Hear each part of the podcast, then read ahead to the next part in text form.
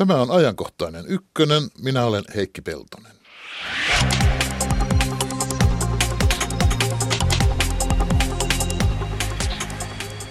Näin vapun alla käy alkossa Vilske ja Vili. Olisiko maailma parempi, jos alkoholijuomat saisi sieltä mistä ruuatkin? Lähikaupasta tai marketista, siis muutakin kuin keskiolutta. Alkoholipolitiikkaa hetken kuluttua. Hallitus hakee 5 prosentin tuottavuusloikkaa, mutta toisenlaisilla toimilla meillä olisi mahdollisuus jopa 20 prosentin harppaukseen. Työpahoinvointi syö nimittäin Suomelta ja yrityksiltä miljardeja euroja vuosittain. Tästä lisää lähetyksen loppupuolella. Lähetysikkunaan omia mielipiteitä alkoholipolitiikasta ja työpahoinvoinnista.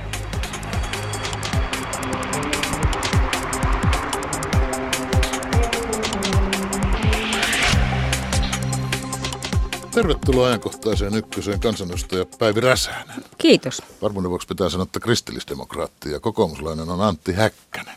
Kiitoksia, kiitoksia. Hallitus siis valmistelee alkoholilainsäädännön uudistamista.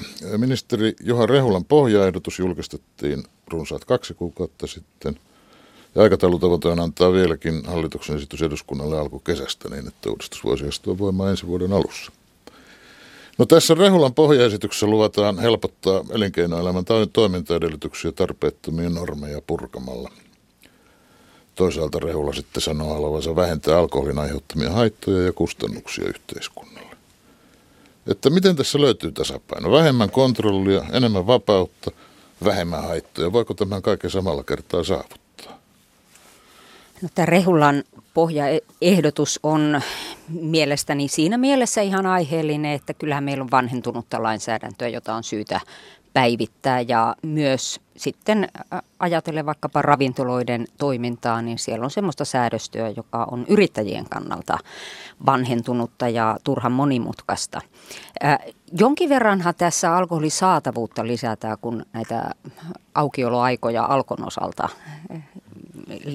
niin kuin laajennetaan sinne ilta-aikaa ja sitten myös näitä ravintoloiden anniskeluaikoja hiukan vapautetaan. Mm. Mutta jos ajattelee sitä, mikä siinä sitten on tavallaan tämän alkoholi, alkoholin haittojen ja kulutuksen ja kustannusten, yhteiskunnalle tulevien kustannusten saldo, niin kyllä se on aika plus miinus nolla. Mä en usko, että siinä niin kuin tulee puoleen eikä toiseen kovin merkittävää, merkittävää muutosta, mutta en näe tässä mitään hirvittäviä uhkakuviakaan tässä Rehulan esityksessä. Että tämä on aika tasapainoinen. Mutta nyt on hallituksesta sovittelemista eri ryhmien välillä, kun perussuomalaiset haluaisivat vahvat oluet maitokauppamyyntiin, kokoomus vissiin viinitkin, en ole varma, onko se virallinen kanta, mutta tämmöisiä ehdotuksia on tehty – sitten näkökulma ilmeisesti on semmoinen, että kaavailtu uudistus on jo oikea suuntainen, mutta riittämätön, että pitäisi saada enemmän vapautusta ja normien purkua aikaa. Ymmärränkö oikein Antti Häkkänen? Tämän Rehulan esityksen kokonaisuushan on ihan oikein suuntainen, että, että alkoholipolitiikan ensisijainen ja pääpiirteinen tehtävä pitää olla sosiaali- ja terveyspoliittinen. Sen pitää olla se, että sillä pystytään rajoittamaan alkoholista aiheutuvia haittoja, mutta samalla siinä otetaan sitten huomioon myös tämä elinkeinotoiminta ja työllisyysnäkökulmat ja, ja vähän terveemmän alkoholikulttuurin, juomakulttuurin edistäminen. Tämä Rehulan esitys on ehkä semmoinen keskivälin kompromissi, että niin kuin tässä Päivi sanoi hyvin, että, että meillä on vanhentunutta lainsäädäntöä, ehkä jonkun verran sellaista normitusta, mitä ei enää nykypäivänä tarvisi tuolla elinkeinotoiminnassa. Itsesäätelyllä ravintola-alakin pystyy hoitamaan monia tällaisia asioita. Mutta sitten siinä ehkä jää joitain sellaisia asioita vielä hoitamatta, mitkä pitää nyt tässä jatkotyössä katsoa, että pitäisikö pikkusen vielä mitkä, mennä eteenpäin. Mitkä ne ovat, ne, joita ehkä jää hoitamatta? Kun no, mä... niin sopusasti tuntuu siltä, niin kuin tämä olisi ihan selvä juttu, että kaikki tässä no, on sitä mieltä, että tämä on hyvä, tämä Rehula joo. esitys pannaan voimaan vaan, mutta siitä huolimatta niin kovasti sitä käydään ministerien neuvotteluita ja eduskuntaryhmien edustajien neuvotteluita, että – No kaikista poliittisista asioista käydään paljon neuvotteluja. Ja, Silloin, ja tota, kaikki on samaa mieltä. Että no ei hyvä. välttämättä, mutta se, että tota, tässä varmaan yksi keskeisiä kysymyksiä on se, että, että sallitaanko esimerkiksi suomalaisten pienpanimoiden tuotteiden laajemmat toimintamahdollisuudet tai myyntimahdollisuudet päivittäistavarakaupassa. Se on yksi, yksi kysymys. Voiko siis vahvat oluet tulla myös, myös ruokakauppoihin – se on varmaan semmoinen kysymys, se, ne eihän nämä ole siis kansantalouden mittakaavassa tai muuta mitään dramaattisia kysymyksiä, mutta, mutta se on varmasti yksi asia. Aukioloaikoihin liittyviä, liittyviä kysymyksiä on kanssa, joita, joita pitäisi vielä miettiä. Mainontaa liittyy sellaisia asioita, joita voitaisiin voitais vielä ehkä vähän keventää. Et kyllä siellä niin kuin useita näitä kysymyksiä on, mutta tota, ennen kaikkea se, että, että päästäisiin tässä – alkoholipolitiikassa vähän siihen suuntaan, että myös suomalaisia tuotteita pääsisi helpommin markkinoille, niin se edellyttäisi sitä, että, että päivittäistavarakaupassa voitaisiin voitais myydä myös näitä vähän vahvempia oluita. No, mutta haluatteko te veinit maitokauppoihin? No mä luulen, mä luulen että näissä, näissä kaikissa, sanovat joo, yleisesti kaikissa yhteiskunnallisissa uudistuksissa nyt ei kannata mennä ihan suoraan kertaheitolla minkään vallankumousten kautta tai muuten, että, että se voi olla hyvä, että, että, että tämä ainakin tämä alko, tota, vahvat oluet koitetaan ekana ja katsotaan sen jälkeen, että toimisiko meillä myös tämmöinen sitten eurooppalainen malli, että ihan sitä, ihan sitä viiniäkin saa ostaa siitä S-Marketin puolelta eikä sitten siitä seinän takaa alkosta, mutta, tota, mutta nämä vahvat oluet on varmaan se, mikä pitäisi ensimmäinen kokeilla. Minä nyt en ole ihan varma, kun tämä, tässä Rehulan mallissahan voi kuvata, että – siinä jossain määrin halutaan lievin keinoin siirtää alkoholin kulutusta niin sanotusti valvottuihin oloihin, ravintoloihin. Että tuota, toimiiko se sitten hyvinkin, että alkoholin kulutusta siirretään enemmän ravintoloihin? Mä en tästä omakohtaisen kokemuksen perusteella niin varma olisi. Olemme ravintolossa käynyt aika monta kertaa. Tiedämmekö me, että Suomen kansa voi paremmin, jos alkoholi käytetään ravintoloissa? No toki ihmisten turvallisuuden kannalta on astetta, astetta ehkä turvallisempaa juoda siellä valvotuissa oloissa, mutta kyllä itsellänikin on se huoli, että se valvonta ei ole kyllä kovin, kovin kattavaa, että kun meillä suurimmat ongelmat esimerkiksi poliisin näkökulmasta ovat, kun ne yökerhot sulkeutuu ja anniskeluaika päättyy ja ihmiset purkautuu kaduille, niin aika juopuneina sieltä tullaan, vaikka, vaikka periaatteessa juopuneille ei saisi anniskella ravintoloissa. Että ne ei voi mystisellä tavalla juopua juuri astuessa he, ovesta he ulos, vaan täytyy olla. He ovat se juopuneet, tuoppi, joka on juopuneet lainvastaisesti näissä, mm. näissä ravintoloissa. Että ei, ei, se, ei se siellä ravintoloissakaan se valvonta mielestäni, niin siihen täytyisi kyllä kiinnittää huomiota enemmän, että et, et niin kuin ideahan on se, että juopuneille ei tarjoilla ja, ja pelkään, että sitä, sitä kyllä käytännössä tapahtuu. Mutta kun miettii tätä viimeaikaista keskustelua ja erityisesti nyt niitä ulostuloja, joita kokoomuksen suunnalta on tullut, nyt en viittaa ihan suoraan Antti Häkkäsen ulostuloihin, vaan ehkä, ehkä vähän räväkämpiinkin ulostuloihin, niin Tuntuu, että tästä meidän alkoholipoliittisesta historiasta ei ole kovin paljon otet, opittu. Nimittäin jos, jos katsoo tätä Suomen, Suomen niin kuin alkoholipoliittista historiaa ja kansanterveyden historiaa, niin me nähdään niin kuin aivan selkeästi se lainalaisuus, että, että silloin kun alkoholipolitiikka on vapautettu, eli esimerkiksi vuonna 1969, kun vapautettiin nimenomaan tämä keskiolut päivittäistavaraliikkeisiin, niin meillä 30 prosenttia alkoholin kokonaiskulutus kasvoi. Silloin kuviteltiin, että nyt pystyttäisiin siirtymään sivistyneempiin eurooppalaisiin juomatapoihin, että kansa, kansa siirtyy väkevistä sitten näihin, näihin oluisiin. Mutta kävikin niin, että ne väkevät jäi ja oluet tuli lisäksi ja haitat ja kustannukset dramaattisesti kasvavat. Samoin vuonna 2004, kun verotusta kevennettiin 30 prosentilla alkoholiverotusta, niin silloinhan tapahtui tämä sama ilmiö. Ja nyt sitten taas kymmenen vuoden aikana, kun meillä on verotusta kiristetty, on mainontaa eh, rajoitettu, niin me nähdään ihan selvästi, että on tullut hyvin myönteistä kehitystä. Alkoholin kokonaiskulutus on vähentynyt nuorten osalta erityisen paljon. Nuorillehan meillä on käytännössä niin kieltolaki voimassa, että nuorille ei saa tarjota eikä välittää alkoholia.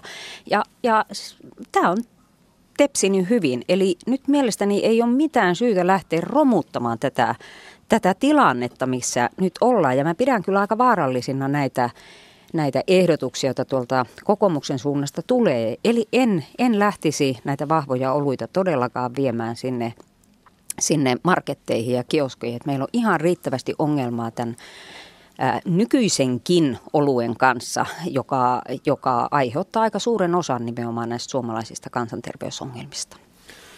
Joo, tämä on ihan totta, miten Päivi kuvasikin tämän alkoholipolitiikan pitkän historian ja, ja se on 69-68 tehty, tehty alkoholin tai keskioluen vapautus aiheutti juuri tämän, että, että, että syntyi tavallaan enemmän, enemmän kulutusta. Mutta sitten näissä tietyissä kasvupiikeissä, kulutuksen kasvupiikeissä on taustalla aika paljon muutakin, että, että ne on monesti ajoittunut tällaisiin aikakausiin, jolloin talous on kasvanut, ihmisten tulot on kasvanut ja monet tutkijat on puoltanut sitä, että tämmöinen kaupungistumisilmiö, tulojen kasvu talouskasvun aikana on, on ollut yksi selittävä tekijä, itse asiassa voimakkaampi selittävä tekijä monesti vielä kuin yksittäiset ehkä verolain muutokset.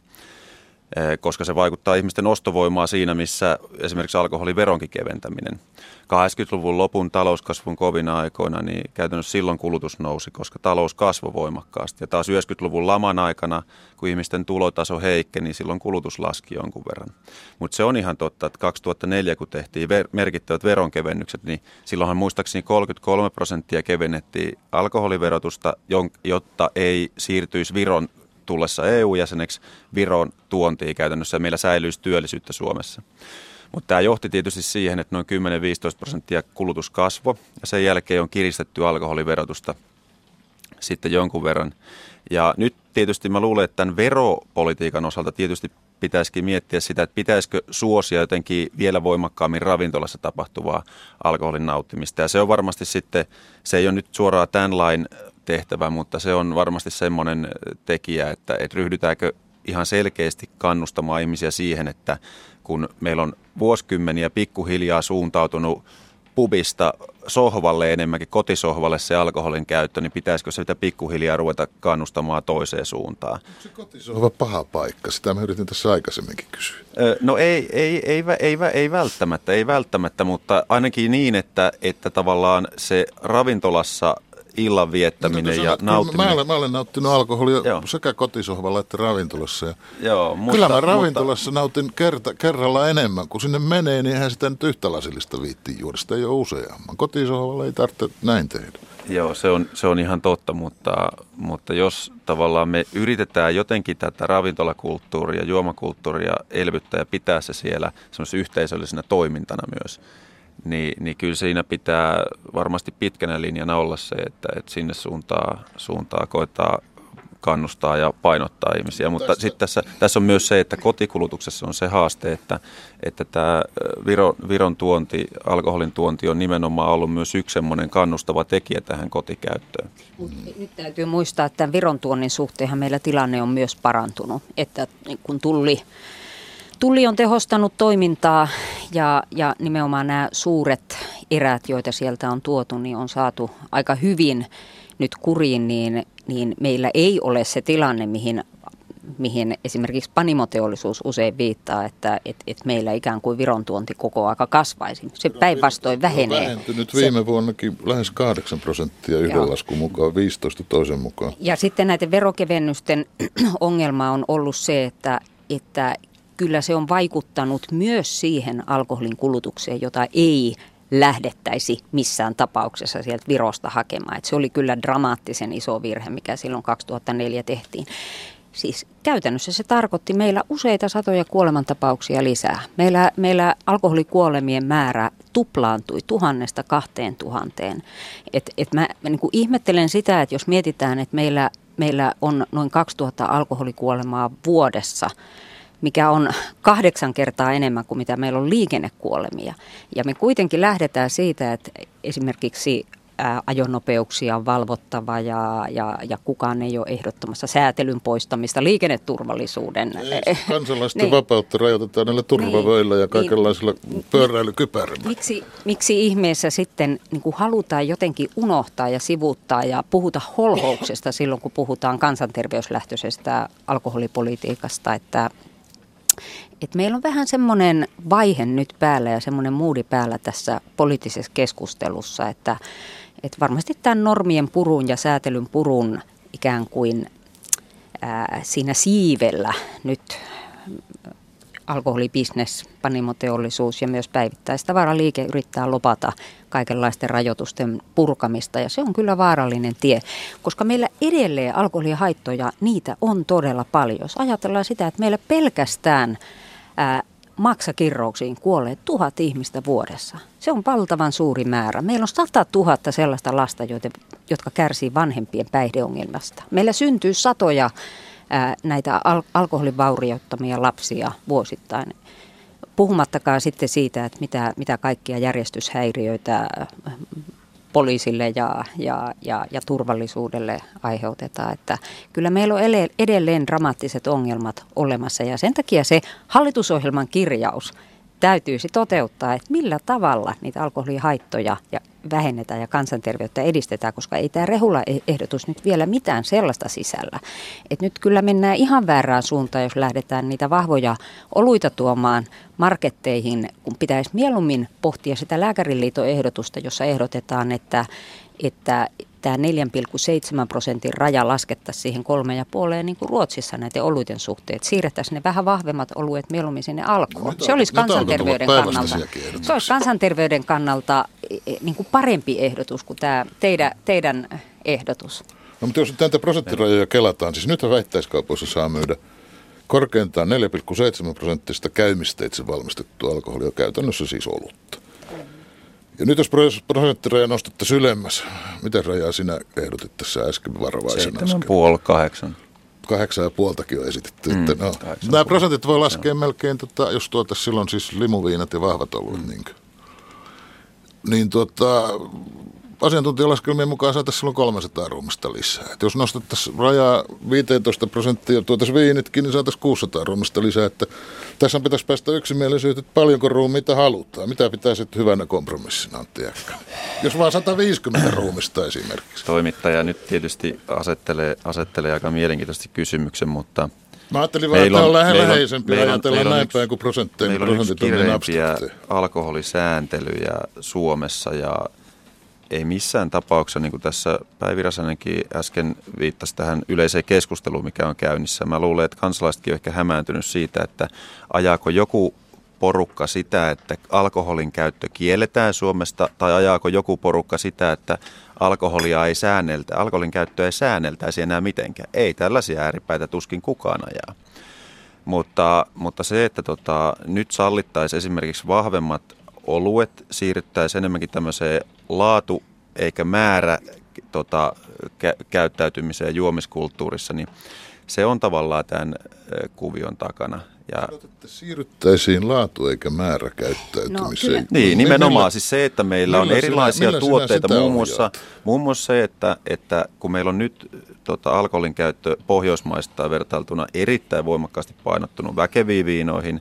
Meidän pitäisi pystyä sitä myös muuttamaan niin, että, että nämä miedot juomat ja nimenomaan ruokajuomaksi sopivat juomat olisi tavallaan niin kuin enemmänkin se, mm. mitä Suomessa kuluttaisi, eikä väkeviä viinoja. Siitä on merkittävämmät haitat aiheutua. Sä puhut no, kuin siis, Alkon pääjohtaja no, 1960-luvulla, mutta näin ei käy. Niin, no siis tuo on juuri sitä toiveajattelua, jota, jota nämä niin kuin alkoholibisneksen lopparit esittää. Ja se ei vaan käytännössä ole toiminut. Et meidän alkoholipoliittinen historia sen todistaa. Ja nämä toimittajan heittämät luvut ruumiista, niin ne on tietysti rajuja, mutta ne perustuu ihan siis meidän kansanterveyden asiantuntijoiden laskelmiin. Mä muistan silloin, kun meille tuli se eduskuntaesitys 2003 tästä alkoholiveron kevennyksestä 33 prosentilla, niin siellä Hallituksen esityksen perusteluissa luki, että tämä lisää 600 kuolemantapausta vuodessa. Siis se, se oli laskettu ne ruumit jo etukäteen, jotka, jotka sitten tuli toteutumaan. Ja aivan samat perustelut tulisi, jos tämä kokoomuksen ehdotus toteutuisi, niin sinne, sinne meidän alkoholipolitiikan asiantuntijat virkavastuulla laskisi ne ruumiten määrät, mitä tulee lisää. Näin se menisi.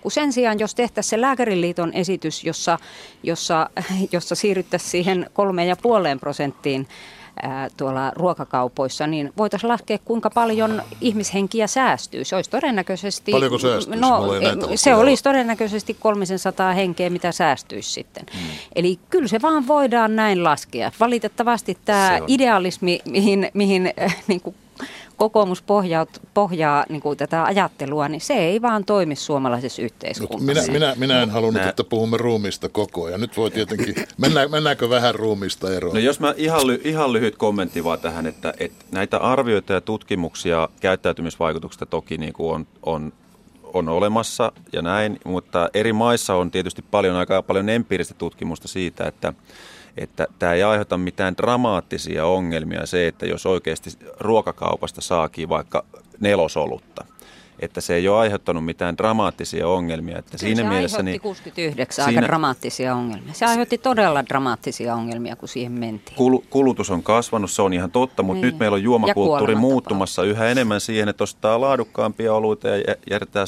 käytännössä massakulutus vähemmälle. Hmm. Että tämähän näkyy. Meillä on OECD-maissa keskimääräinen, keskiarvotasolla muutenkin kulutus ja nuorten juomakulttuuri on muuttumassa merkittävästi nyt jo. Siis kun OECDstä puhut, niin mehän olemme OECD-mallimaa kuulemma, mitä alkoholipolitiikkaan tulee. Noudatamme juuri sellaista alkoholipolitiikkaa hmm. kuin OECD suosittelee, mutta hmm. nyt herää kysymys, olemmeko me niin alemmuuden tuntuisia, että me emme tätä mallimaatittelijäkään halua ottaa vastaan, vaan haluamme muuttaa kenties sen, mikä ei ole rikki. Mm.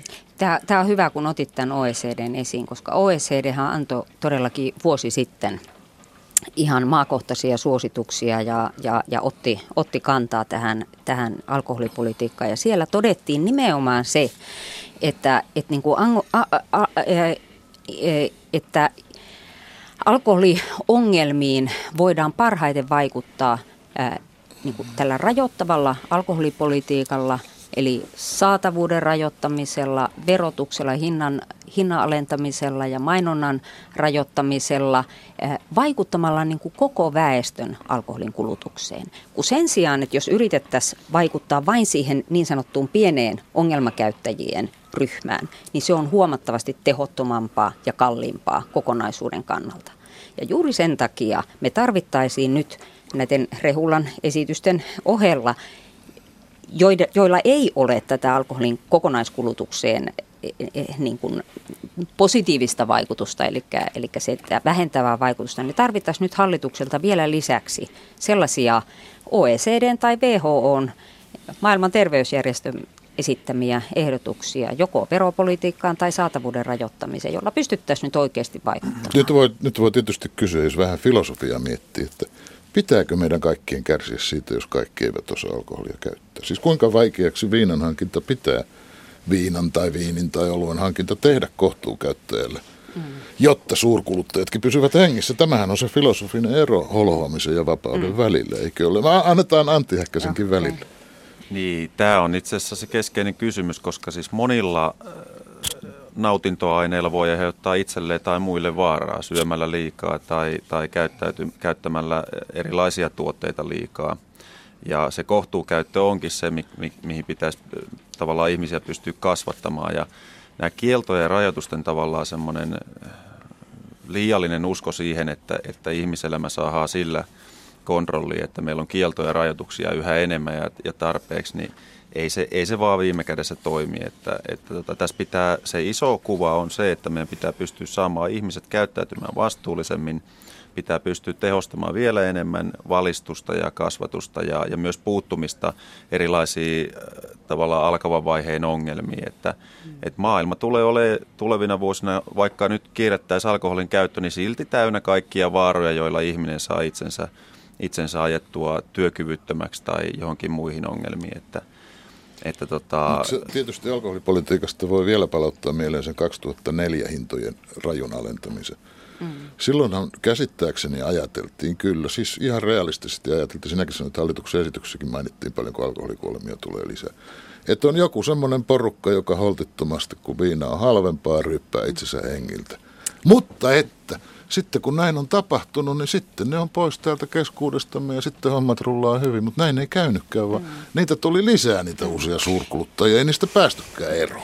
Joo, siis ongelmahan on se, että ei tämä ole mikään niin kuin suljettu kerho tämä ongelmakäyttäjien ryhmä, vaan meillä on 400 600 000 riskikäyttäjää, joista suuri osa pitää itseään kohtuukäyttäjinä.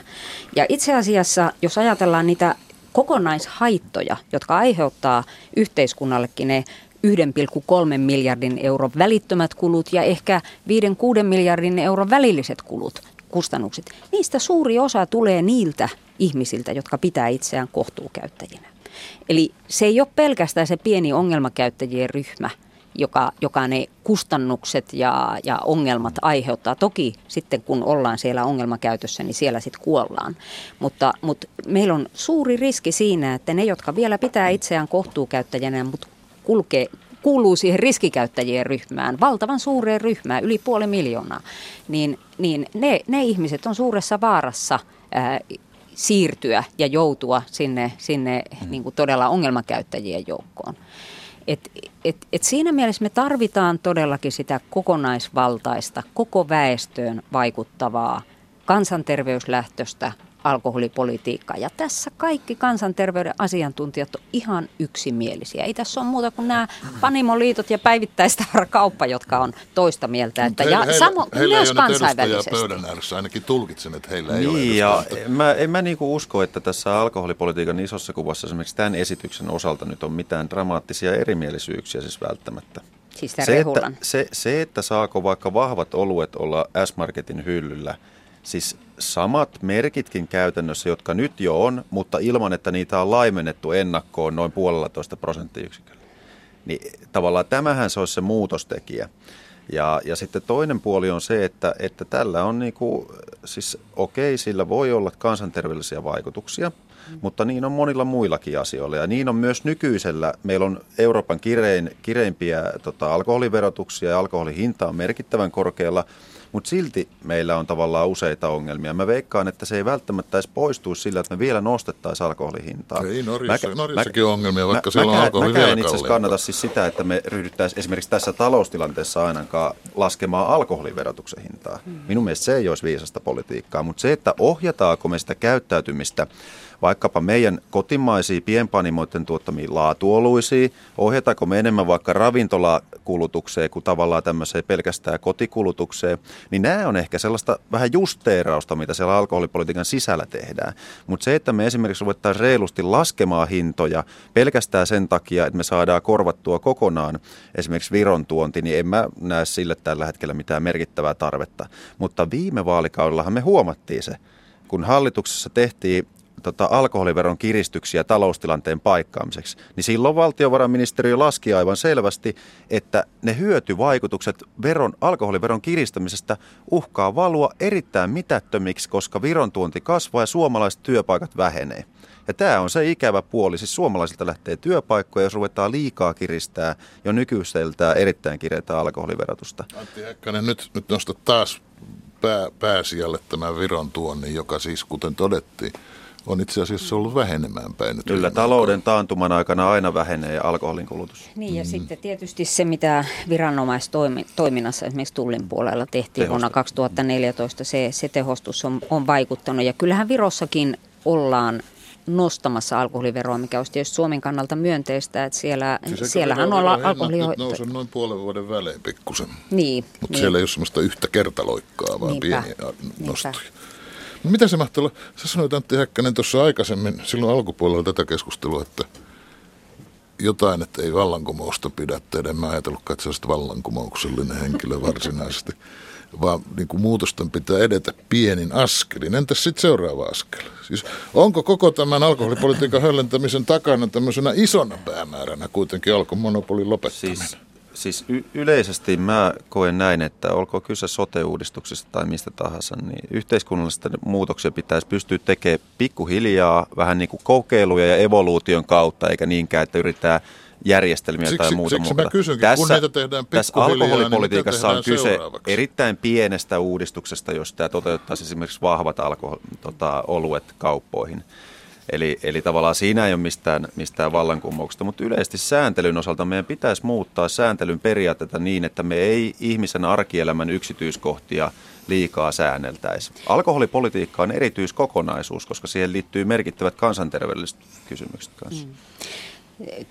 nyt täytyy se myös todeta, että meillä tämä alkoholimonopoli ja alkon asema, niin sehän on kytköksissä myös EU-lainsäädäntöön ja meillä ei ole mahdollisuutta esimerkiksi ryhtyä kotimaisia pienpanimoita suosimaan, että siinä saattaa olla sit vaarassa koko alkon monopoli. Ei, totta kai siinä menee muutkin kuin Niin, kotimaiset Mutta saman tien, sitten on myös selvä se, että jos, jos ryhdytään siirtämään näitä nyt alkossa myytäviä tuotteita, tuotteita sitten viiteen tuhanteen eri myyntipisteeseen tällä hetkellä 350 niin Alkon tuotteesta, Alkon, Alkon myyntipisteestä, niin kyllä se käytännössä alkaa rapauttamaan meidän niin kuin Alkon toimintaedellytyksiä. Että, että jos me halutaan tästä monopolista pitää kiinni, mikä mielestäni on erittäin hyvä ja että Alkolla on, on se oma myyntiverkosto, niin senkään vuoksi ei kannata näihin, näihin kokoomuksen ehdottamiin muutoksiin. No se nyt alkoholista näin vapun alla, eikä kaikesta kuohuviinin huuruista hössötyksestä huolimatta vappunakaan ole pakko juopotella. Kiitos Päivi Räsänen, kiitos Antti Häkkänen.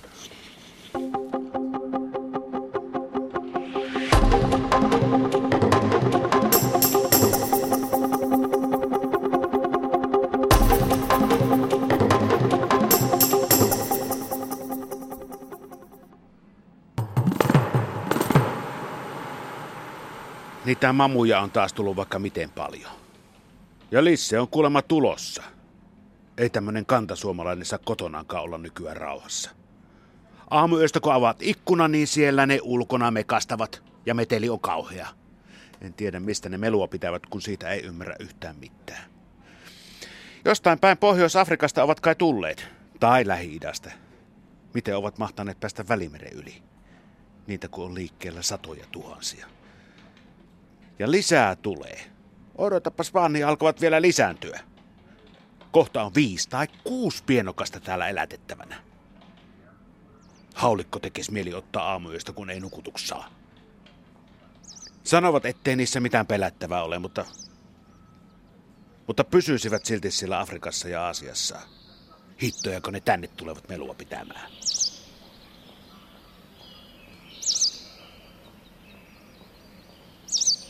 Västäräkki, perkele.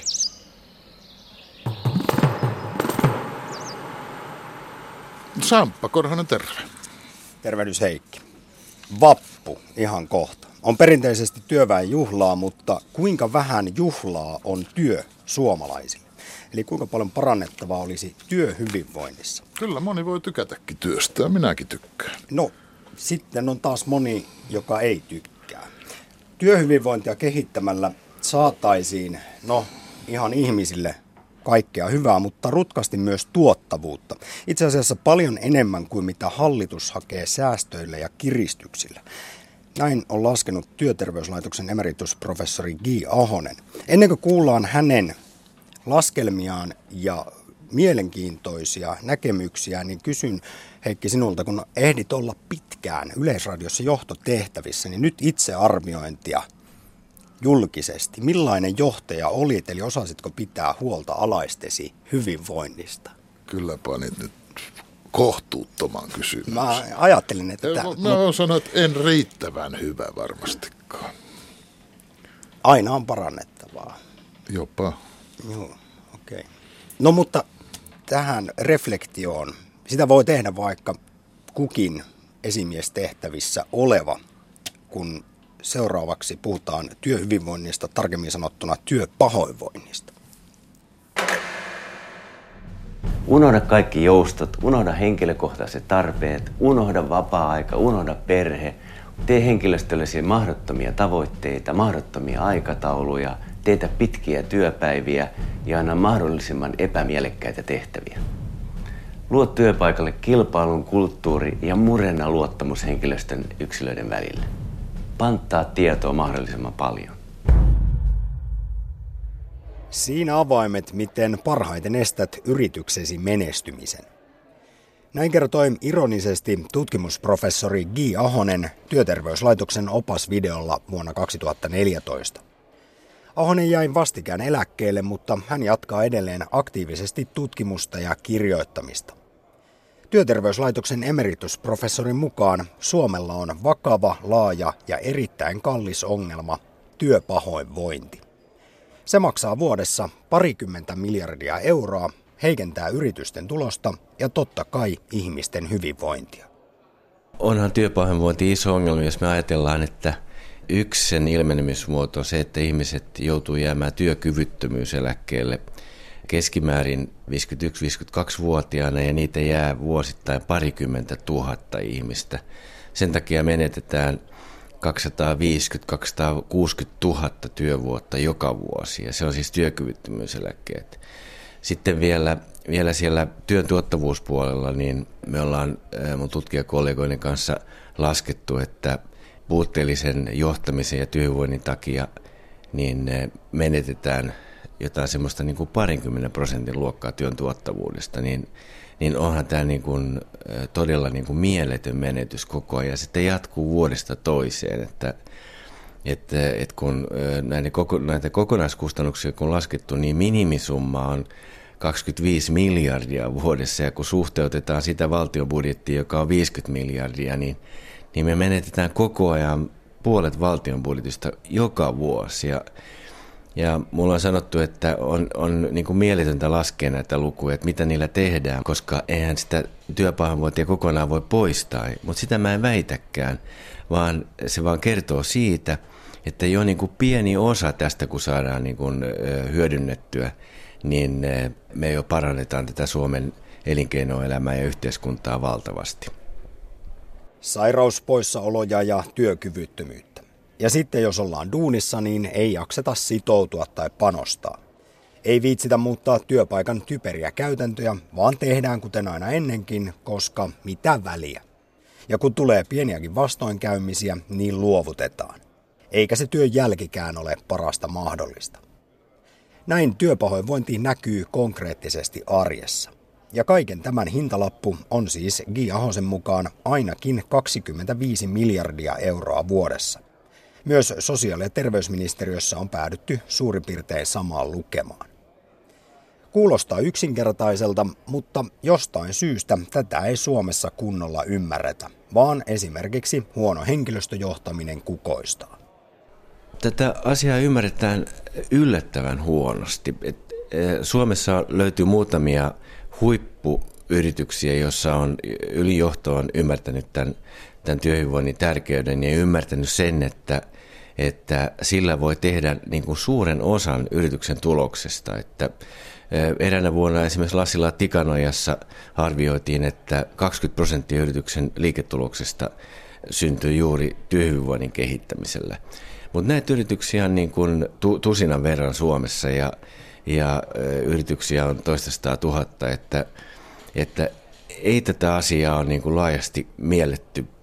Ja siihen löytyy monia syitä, mutta mä nostaisin tähän niin kuin kärkeen koko meidän niin kuin perinteisen yritysten johdon raportointijärjestelmä, jossa tämä kirjanpito ja tilinpäätösjärjestelmä on, on numero yksi. Ja ja kun me katsotaan meidän kirjanpitoa, niin, niin siellä henkilöstöhän näkyy yleensä vain yhtenä lukuna henkilöstökuluina, palkkakuluina. Ja, ja kun tämä työhyvinvoinnin hallinta edellyttäisi paljon laajempaa seurantajärjestelmää, joka, jota vain sitten näillä huippuyrityksillä on. Toinen syy siihen, että, että tämän työhyvinvointiin ei kiinnitä huomiota, on, on meidän tämmöinen ydintoiminta-ajattelu.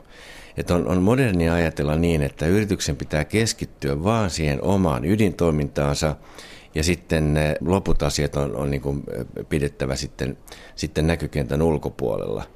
Ja, ja tämä työvinvointi, sehän yleensä sitä ei mielletä yrityksen niin kuin ydintoiminnaksi ja tietenkään sitä ei sitä olekaan.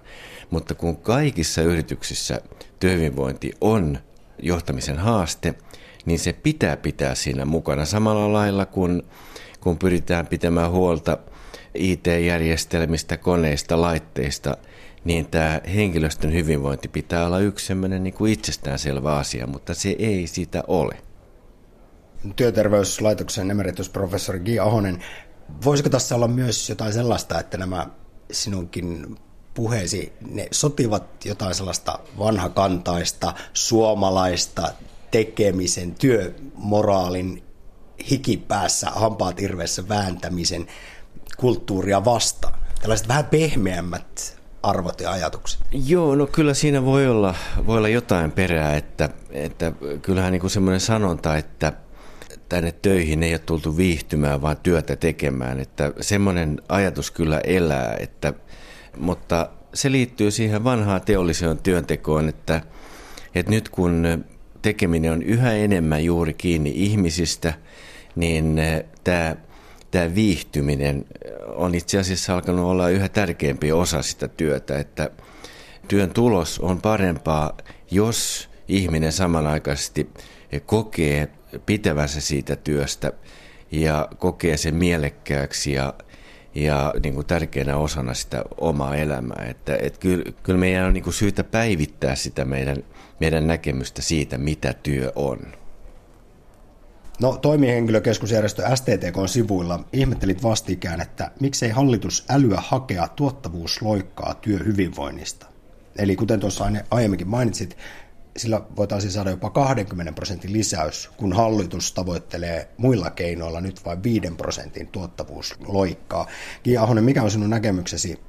Aiheuttavatko hallituksen nämä säästöt ja leikkaukset lopulta vai lisäkustannuksia tämän työpahoinvoinnin lisääntymisen kautta, kun ruuvia kiristetään? Se on paljon mahdollista. Se on aika karmea lopputulos, jos, jos näin käy, että, että nyt useimmat niistä toimista, joita on, joita on toteutettu ja, ja joita on suunniteltu, niin ne nimenomaan aiheuttaa lisäpahoinvointia ja, ja mahdollisesti tosiaan lisää sitä, sitä laskua, jota, jota tässä vuosi vuoden jälkeen maksettu ja, ja jonka summa on, on moni, moni yrittänyt laskea. Että ne toimet on yleensä negatiivisia – ja ajatellaan, että, että sitä kautta sitten saadaan syntymään säästöjä ja sitä kautta sitten, sitten kansainvälistä kilpailukykyä. Sen sijaan, että me yritettäisiin kehittää jotain.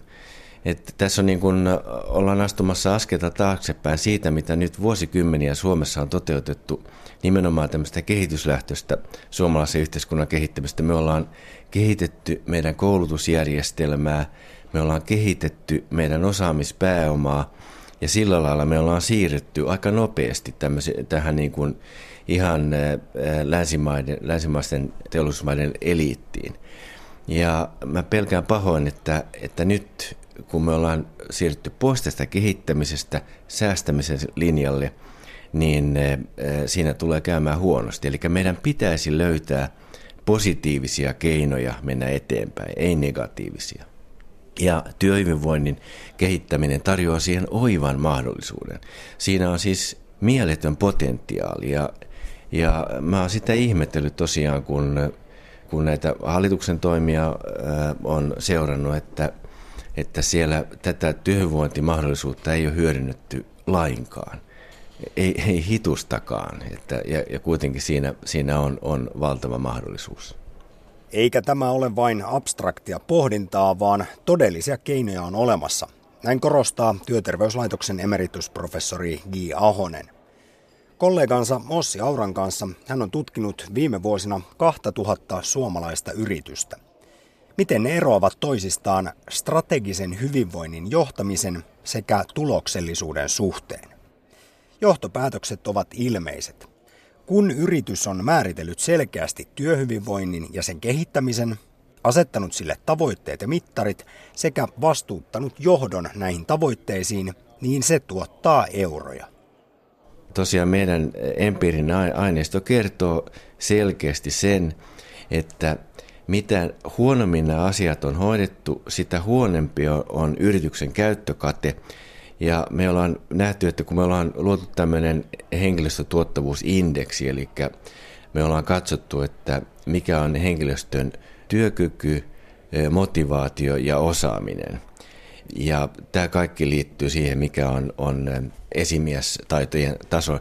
Niin kun tämä henkilöstötuottavuusindeksi on matala, niin, niin silloin käyttökate per työntekijä on 5000 euron luokkaa ja sitten kun, kun se on hyvällä tasolla, niin se on 15 000 euron luokkaa per työntekijä. Eli tässä on niin kuin kolminkertainen kate ja noin, voisi sanoa noin kansanomaisesti voitto, voitto per työntekijä. Eli se, se siirtyy sinne ihan selvästi sinne, sinne yrityksen tulokseen.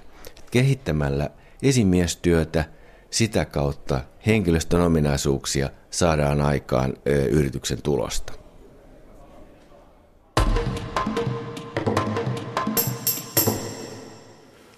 Ollako vai eikö olla? Teki mieli tällä viikolla lukea William Shakespearen säkeitä. Shakespearen kuolemasta on juuri tullut kuluneeksi 400 vuotta. Britillä olisi helpompaa sen kuin lukisi. Sitä vastoin suomeksi puhuvan pitää alkaa vertailla eri käännöksiä. Mitä niistä nyt käyttäisi? Mistä käännöksestä tämä ollakko vai eikö olla esimerkiksi alun perin on? Oikea vastaus on, että ei mistään juuri tässä muodossa. Se vain elää tässä muodossa niin sanotusti kansan suussa. Shakespeare on sulanut osaksi yhteistä muistiamme ja lukemattoman monet muut kirjailijat ovat tietoisesti tai tietämättään hänelle velkaa. Ei se mitään, suruttomasti Shakespeare itsekin käytti häntä edeltäneiden kirjailijoiden tekstejä. Juonen kulkuja, nimiä, sanojakin. Puhdasta omaa, alusta asti itse keksittyä ei ole. Tätä on kulttuuri. Eikä ole Aleksis Kivikään muuten kirjoittanut nummisuutereihin repliikkiä, niin muuttuu maailma iskoseni. Runsauden pulanhan sitä joutuu, kun alkaa Shakespeareta kahlata. Otetaan nyt silti yksi tunnetuimmista, Macbethistä. Paavo Kajanderin käännös 130 vuoden takaa. Huomenna, huomenna ja huomenna. Näin päivä päivältä aika vitkaan mataa, elämänkirjan viime tabuun asti.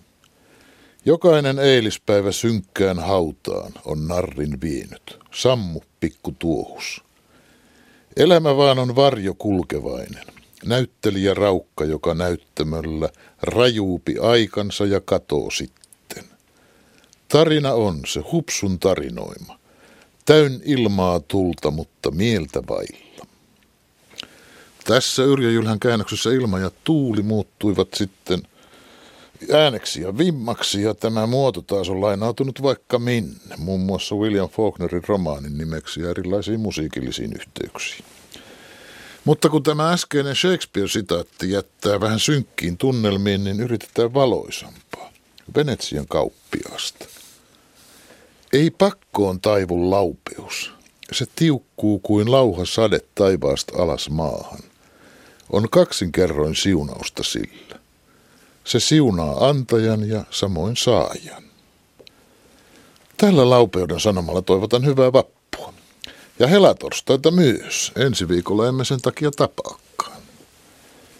Tässä lähetyksessä puhuttiin alkoholipolitiikkaa. Vieraana kansanedustajat Antti Häkkänen ja Päivi Räsänen. Työpahoinvointia oli tutkinut työterveyslaitoksen emeritusprofessori G. Ahonen. Lähetyksen rakensivat kanssani Samppa Korhonen, Joonatan Kotila ja Teri Tammi.